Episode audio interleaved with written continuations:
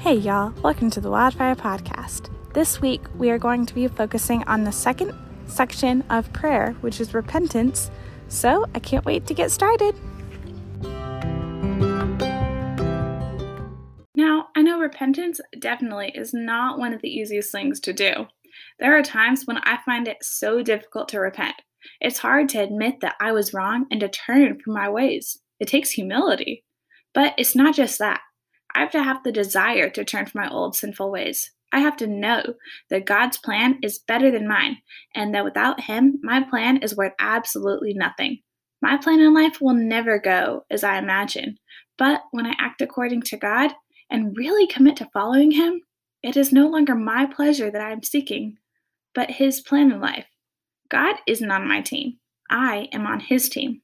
We are adopted into His family. Therefore, repenting from my ways and turning to Him is a surrenderance of my old ways. In fact, seeking Him more than my own desires actually relieves so much pressure and unhappiness and stress in my life. It isn't about me and making sure I am happy and I have a good life, but that I glorify God in my actions. I look at the bigger picture, a picture that's bigger than myself, a picture bigger than this world.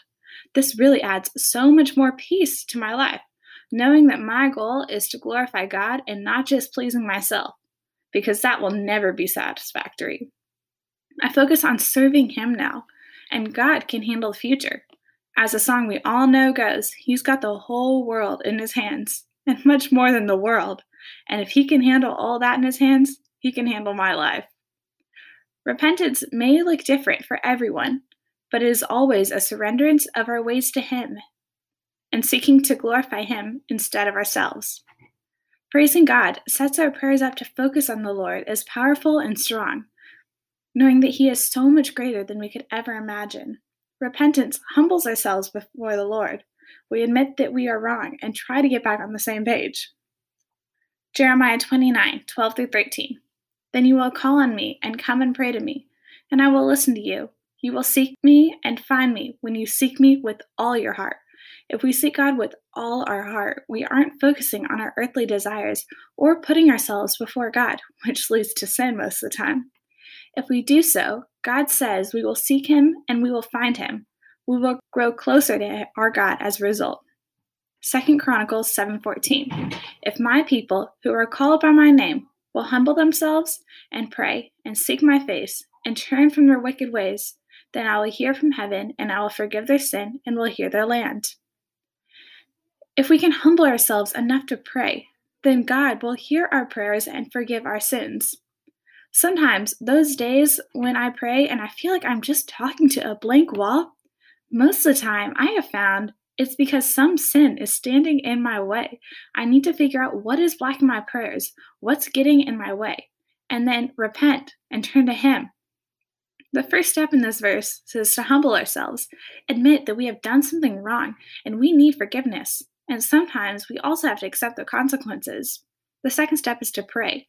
Talk to God. Ask for forgiveness. Voice our repentance. It shows our willingness to spend time with Him and make Him a priority in our life, a desire for a strong relationship. The third step says, Seek my face. Not just say we want to seek God, but actually do it. Read our Bible, apply it to our life. And the more we do that, the easier it will be to serve Him and know His ways. The fourth step in this is turn from our wicked ways. The good can't just outweigh the bad. We can't just do enough good things where all the bad stuff disappears. If we are followers of Jesus, we cannot also be followers of the world. We have to choose a side. Then we will develop a closer relationship with God, one where sin doesn't stand in the way. Then we can start to understand His forgiveness and start a new life unattached to our old ways. And if we do this, God promises He will forgive us. I'm going to read a few more verses about forgiveness. Matthew 3 8 says, Produce fruit in keeping with repentance. Psalm 66 17, 17 through 20. I cried out to him with my mouth. His praise was on my tongue. If I had cherished sin in my heart, the Lord would not have listened. But God has surely listened and heard my prayer. Praise be to God who has not rejected my prayer or withheld my, his love from me. 2 Chronicles 39b. For the Lord your God is gracious and compassionate. He will not turn his face from you if you return to him. I like that last verse. It says that he will not turn his face from you if you return to him. If we go to him, it doesn't matter what we've done. It doesn't matter what our past is like. We've all messed up. We've all made mistakes. We're all on the same page. He will not turn his face from us. He's always there for us. All right, so for our quarantine entertainment this week, we have me again. I know, I'm sorry, you get to hear my voice again. But I am going to share a few fun facts I learned living in Europe for the last couple of years. We actually lived in Germany, but we got to travel, which was a super neat experience, and I learned so much. Well, first, well, first of all, the first thing I learned when I got there is that bathrooms are not like bathrooms or baño, but they're WCs. In Germany, they would be pronounced WCs. It stands for water closet. That is where you ask to go to use a bathroom. So if you see a sign saying WC, it means bathroom. It came in handy once we figured that out. The second thing, which I'm sure a lot of you know, is that the Autobahn has no speed limit. So you can go as fast as you want, pretty much. And I say that like I drove on the speed on the autobahn and I'd be like, yeah, I drove where there's no speed limit. But secretly the entire time I was like terrified behind the wheel, gripping it with two hands. But that's a secret. The other thing that I learned was that Portugal is actually the oldest nation in Europe, which I found really interesting. I thought it was like Rome or Italy or something, but it's Portugal. Another thing that we learned, just like grocery shopping and things, is that the milk, you won't find that in the dairy section and you won't find it like in the refrigerated area. It's actually bought on the shelf. So they have much smaller than the ones we use in um, America, which is nice. It doesn't take up so much fridge space. And then you can store it like in the pantry. So you can like stock up on milk. Because I know in the US, it is so hard to stock up on milk because you keep having to go back every single day to get milk.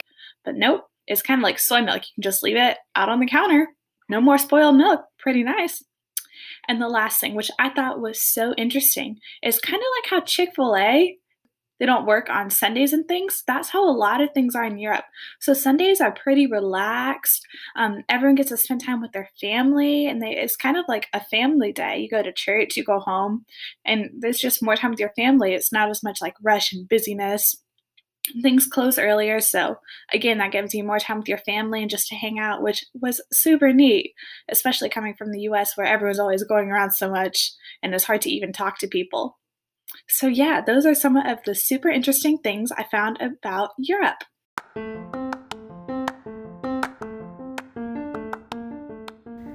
Thank y'all so much for listening to this episode of the Wildfire Podcast. I hope you'll join me next week as we look at the third aspect of prayer, which is asking. Also, be sure to go follow the Wildfire Podcast on Instagram for all the latest updates. I'll talk to y'all soon.